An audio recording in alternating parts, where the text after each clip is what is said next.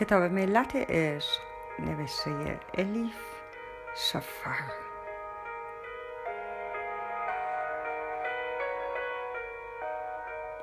ترجمه ارسلان فسیحی. چاپسیوم انتشارات ققنوس. خانش توسط هوریه کوکلانی.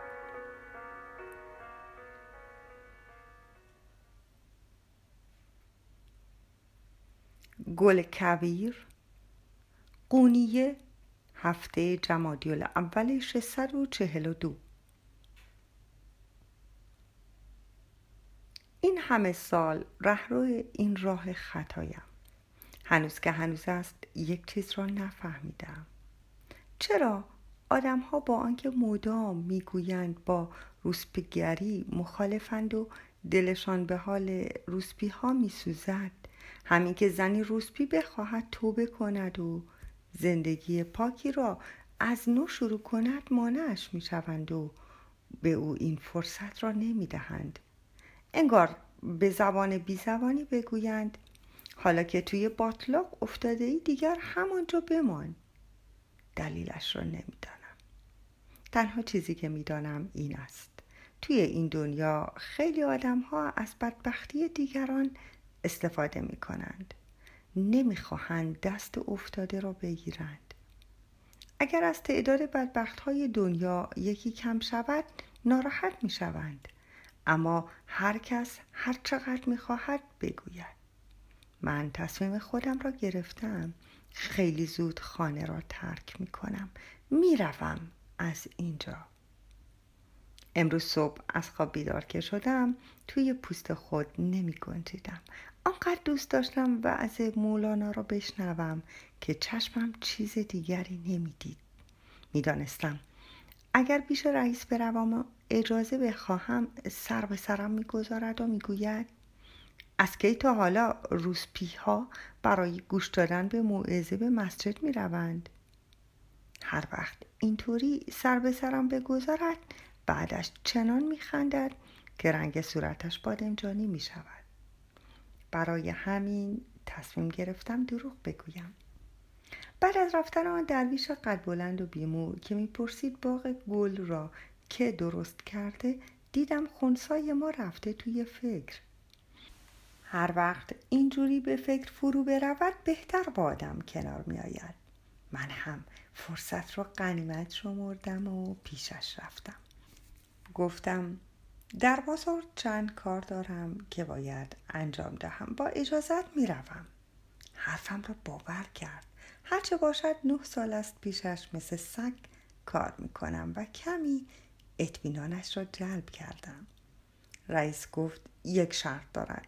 حلوا خوره رو هم با خود باید ببری مسئله نبود. حلوا خوره را دوست داشتم.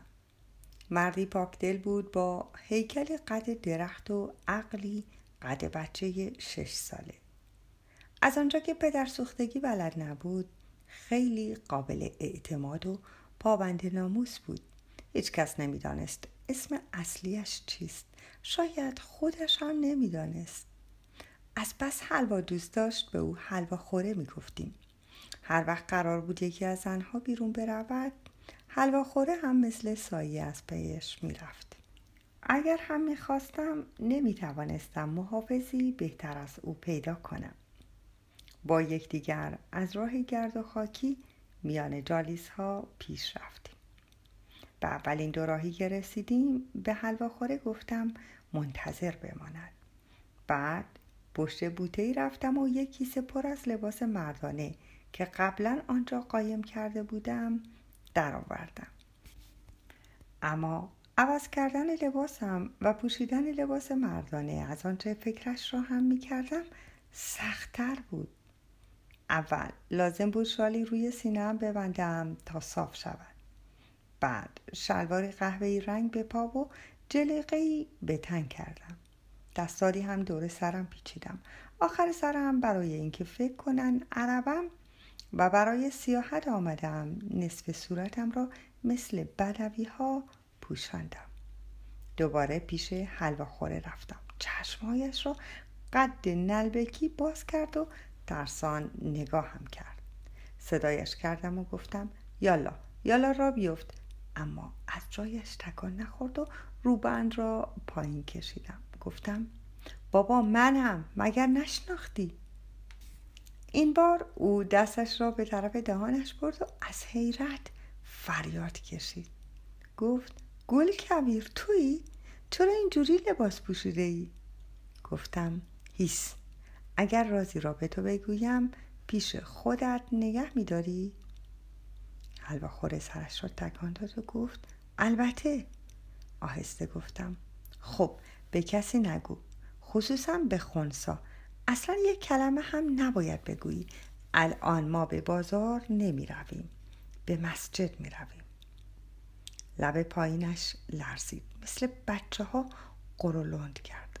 و گفت اما گفته بودی می‌خواهیم برویم بازار. گفتم آها آنجا هم می‌رویم اما الان نه بعدا. اول برای شنیدن حرفهای مولانا به مسجد می‌رویم. ترسان و لرزان به صورتم نگاه کرد. التماس کنان گفتم خواهش می‌کنم. این برای من خیلی مهم است. اگر قبول کنی و به کسی حرفی نزنی یک حلوای گنده برایت می‌خرم. حلوا خوره گفت حلوا؟ تا اسم حلوا را شنید آب دهانش راه افتاد. این شد که با امیدهایی چنین شیرین به طرف مسجدی به راه افتادیم که مولانا در آن وعظ می کرد من در دهی کوچک به دنیا آمدم. مادرم همیشه می گفت در مکان درستی به دنیا آمدی اما در زمانی اشتباه. زمان بد بود معلوم نبود فردا چه پیش می آید از سالی تا سال بعد همه چیز عوض می شد اول شایعه برگشتن سلیبی ها ترساند ما را. شنیدیم چه ظلم و جنایت هایی در قسطنطنیه کردند. ملک و املاک مردم را قارت کرده بودند و همه شمایل های توی کلیسا را چه کوچک چه بزرگ شکسته بودند. بعد همه شروع کردند به صحبت درباره حمله سلجوقی ها هنوز آثار ترس از قشون سلجوقی پاک نشده بود که حمله های بیرحمانه مغول شروع شد انگار اسم و جسم دشمن مدام عوض می شد اما ترسمان از نابود شدن به دست دیگران مثل توده های برف بالای قله آیدا ثابت می ماند. پدر و مادرم نانوا بودند. آنها مسیحی های خوب و انسان های مؤمنی بودند. اولین چیزی که از دوران بچگی به یاد دارم بوی نان تازه از تنور در آمده است. پولدار نبودیم.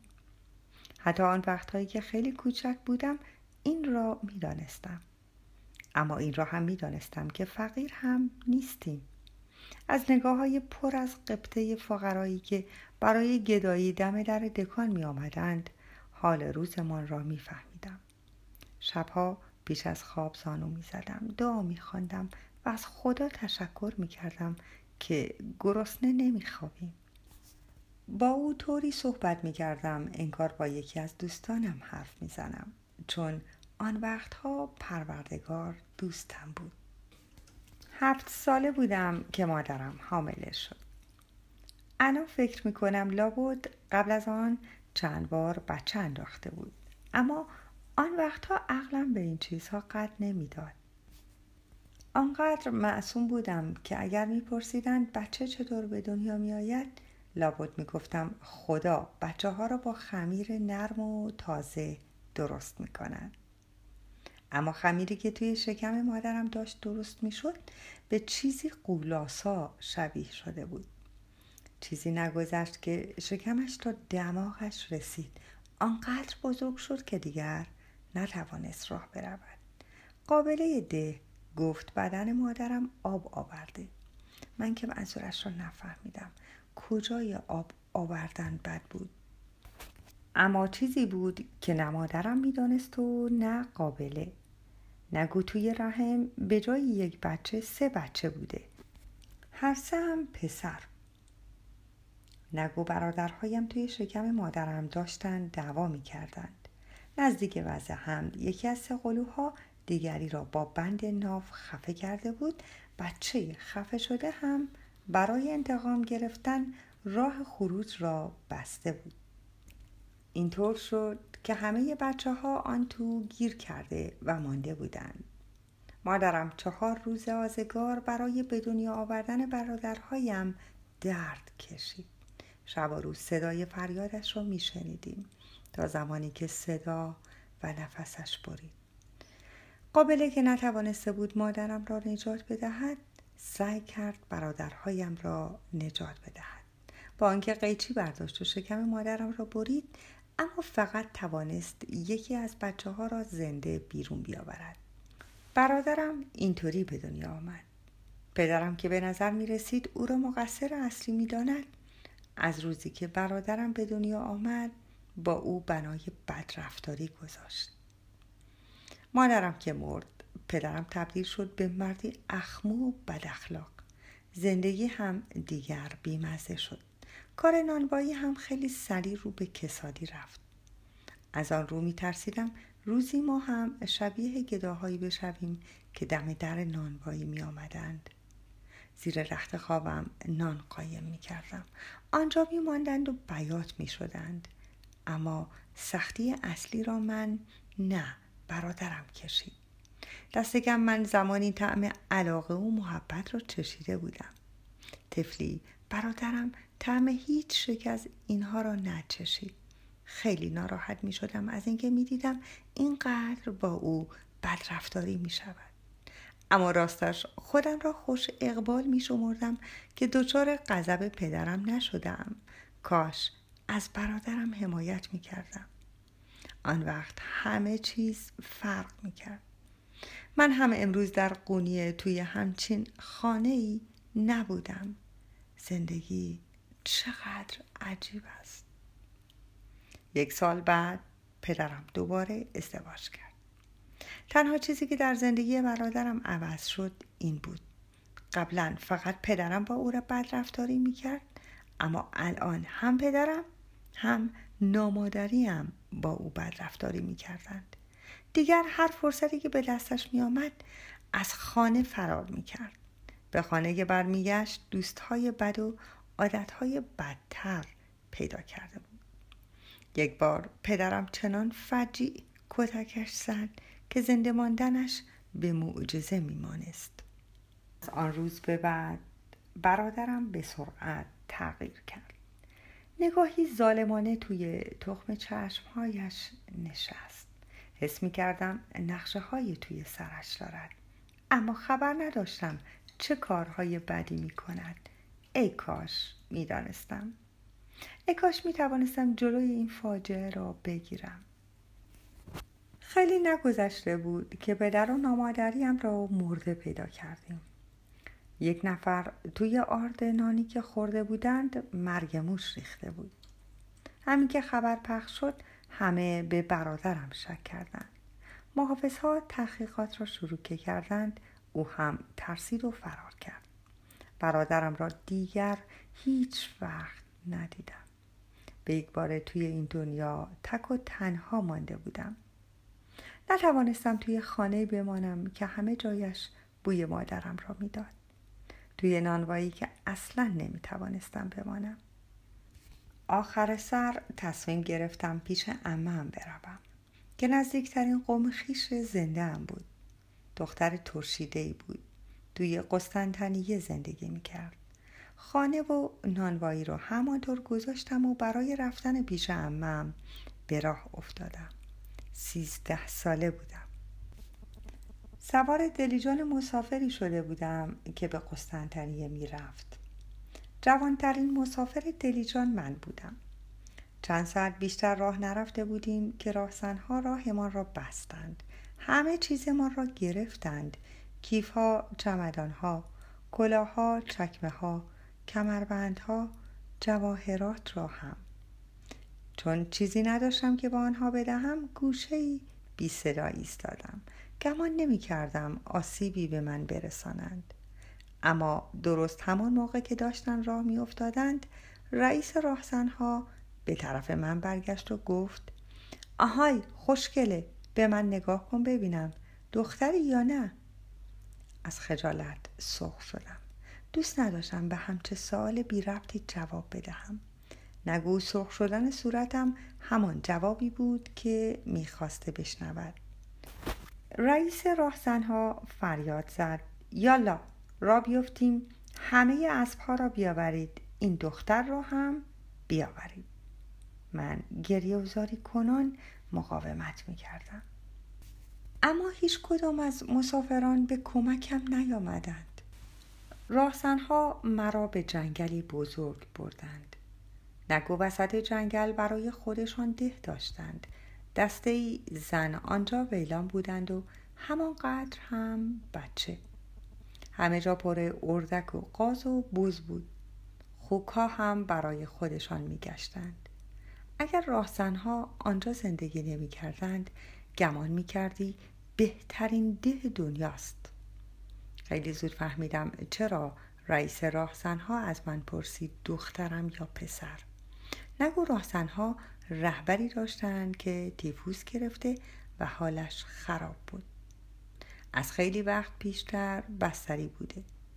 داروهای زیادی امتحان کرده بودند اما بیفایده. آن وقت یکی پیدا شده و در گوشش نسخه سهرامیز زمزمه کرده. اگر با به خوابی بیماریت به او منتقل می شود و تو پاک می شوی و شفا پیدا می کنی. در زندگیم چند چیز هست که اصلا نمی‌خواهم به یاد بیاورم. روزهایی را که در جنگل گذراندم از جمله آنهاست. حتی امروز هم هر موقع به یاد جنگل بیفتم فقط در فکر درخت های کاجم. به جای آنکه پیش زنهای ده بمانم می‌رفتم میان درختها. تک و تنها می نشستم و گریه می کردم. زنهای آنجا یا زن راهزنها بودند یا دخترانشان. البته بدکاره های هم بودند که به میل خودشان آمده بودند. هیچ جوری درک نمی کردم که چرا به آنجا آمدند. من اما تصمیم خودم را گرفته بودم. می‌خواستم در اولین فرصت فرار کنم. بعضی وقتها در جنگل کالسکه های اسبی می دیدم. بیشترشان هم مال اصیل زاده ها بود نمیفهمیدم چرا این کالسکه ها را قارت نمی کنند بعدها دانستم کالسکچی ها پیش از عبور جنگل به راهزن ها حق حساب می دهند و به جایش امن و امان از جنگل می گذرند. بعد از آنکه فهمیدم کارها چطور پیش می رود نقشه کشیدم و جلوی یکی از کالسکاهایی را که به شهر بزرگ می رفت گرفتم و به کالسکچی التماس کردم. التماس کردم مرا هم با خود ببرد. با آنکه می توانست حدس بزند پولی ندارم اجرت زیادی خواست. اجرتش را به شکل دیگری پرداختم. پس از آنکه به قسطنطنیه رسیدم و چند روز آنجا ماندم فهمیدم چرا زنهای توی جنگل آنجا را برای ماندن انتخاب کردند. شهر از جنگل بدتر بود. حتی نیازی ندیدم دنبال امم بگردم. با خود گفتم حتما دوست ندارد کسی مثل من را به خانهاش راه بدهد. تک و تنها مانده بودم. شهر خیلی زود روحم را له کرد. دیگر در دنیایی کاملا متفاوت رها شده بودم. دنیای خشونت شر تجاوز ظلم و بیماری. چند بار پشت سر هم حامله شدم. با میل و سیخ چند بچه انداختم. بدنم چنان خراب شد که دیگر عادت ماهانه هم قطع شد. در جوانی نازا شده بودم. در آن کوچه ها چیزهایی دیدم که کلمه ها از بیانشان عاجزند. پس از آنکه شهر را ترک کردم با سربازها بندبازها بازیگرها بیشگوها و کلیها گشتم. برده لذت همهشان شدم. بعد قلچماقی به اسم کله شغال پیدایم کرد مرا گرفت و به قونیه به این خانه آورد. رئیس خونسا تا موقعی به کارش می آمدم به اینکه از کجا آمدم اهمیتی نمی‌داد. وقتی شنید نمی‌توانم بچه دار شوم خیلی خوشحال شد. مسئله به اسم حاملگی پیش نمی آمد. برای اینکه به نازا بودنم اشاره کرده باشد به من لقب کویر داد. اما لابد این لقب به نظرش زیادی خشک آمده بود که بزکی هم کنارش گذاشت و به این ترتیب شدم گل کویر. اهمیت ندادم. ناراحت هم نشدم. گلها را دوست داشتم. دیگر چه چیزی برایم مانده بود که از دست بدهم؟ فکر می کنم ایمان هم مثل باغ گلی پنهان است. زمانی در آن باغ می گشتم و عطر خوشش را به مشامم می کشیدم اما روزی یک دفعه دیدم بیرون از آنجا هستم از باغ رانده شدم. خیلی دلم می‌خواهد خدا بار دیگر به رویم آغوش بگشاید. ای کاش بتوانم مثل بچگی هایم به طرف او کشیده شوم.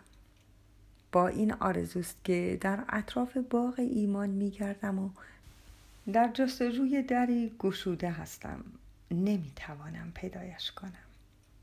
سرانجام با حلوا خوره به مسجد رسیدیم. آنچه می‌دیدم باورم نمی‌شد.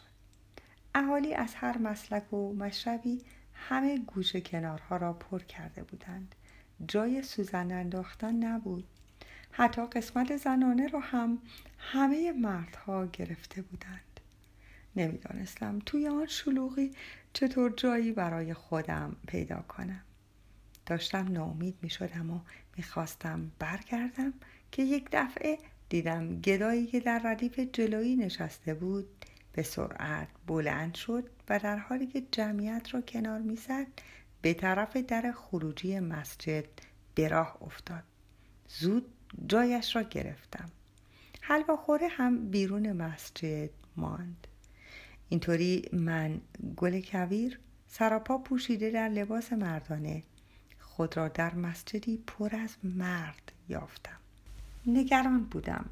اگر میفهمیدند زنی با لباس مردانه میانشان نشسته چه می‌کردند تازه اگر متوجه می شدند آن زن چجور زنی است لابد جنجال می شد اصلا فکرش را هم نمی‌خواستم بکنم. اما من برای شنیدن حرفهای مولانا آمده بودم. به صدایی احتیاج داشتم که راه را نشانم بدهد. تمام ترس ها و وسوسه ها را از سرم بیرون کردم و حواسم را به موعظه دادم. مولوی آرام و شمرده حرف می‌زد و می‌گفت خدای متعال غم را آفریده تا از زدش سعادت بزاید.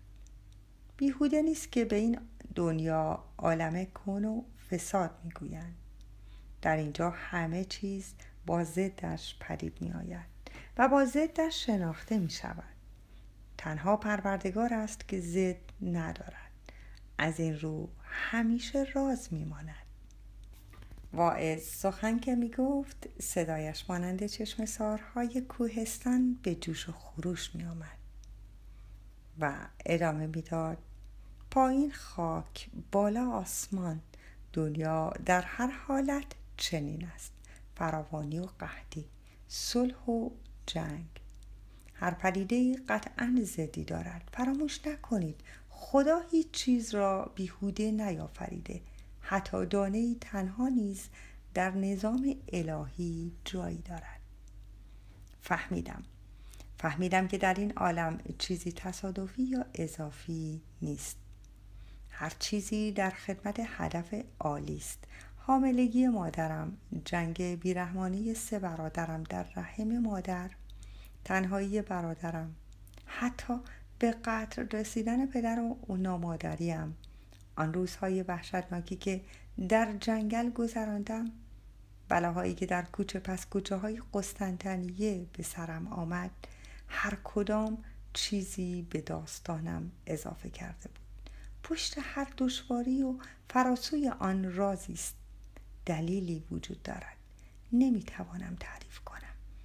اما در قلبم حس می کردم امروز بعد از ظهر هنگامی که در میان آن جمعیت انبوه درون مسجد به حرفهای مولوی گوش می کردم نوعی سکون و آرامش وجودم را فرا گرفت.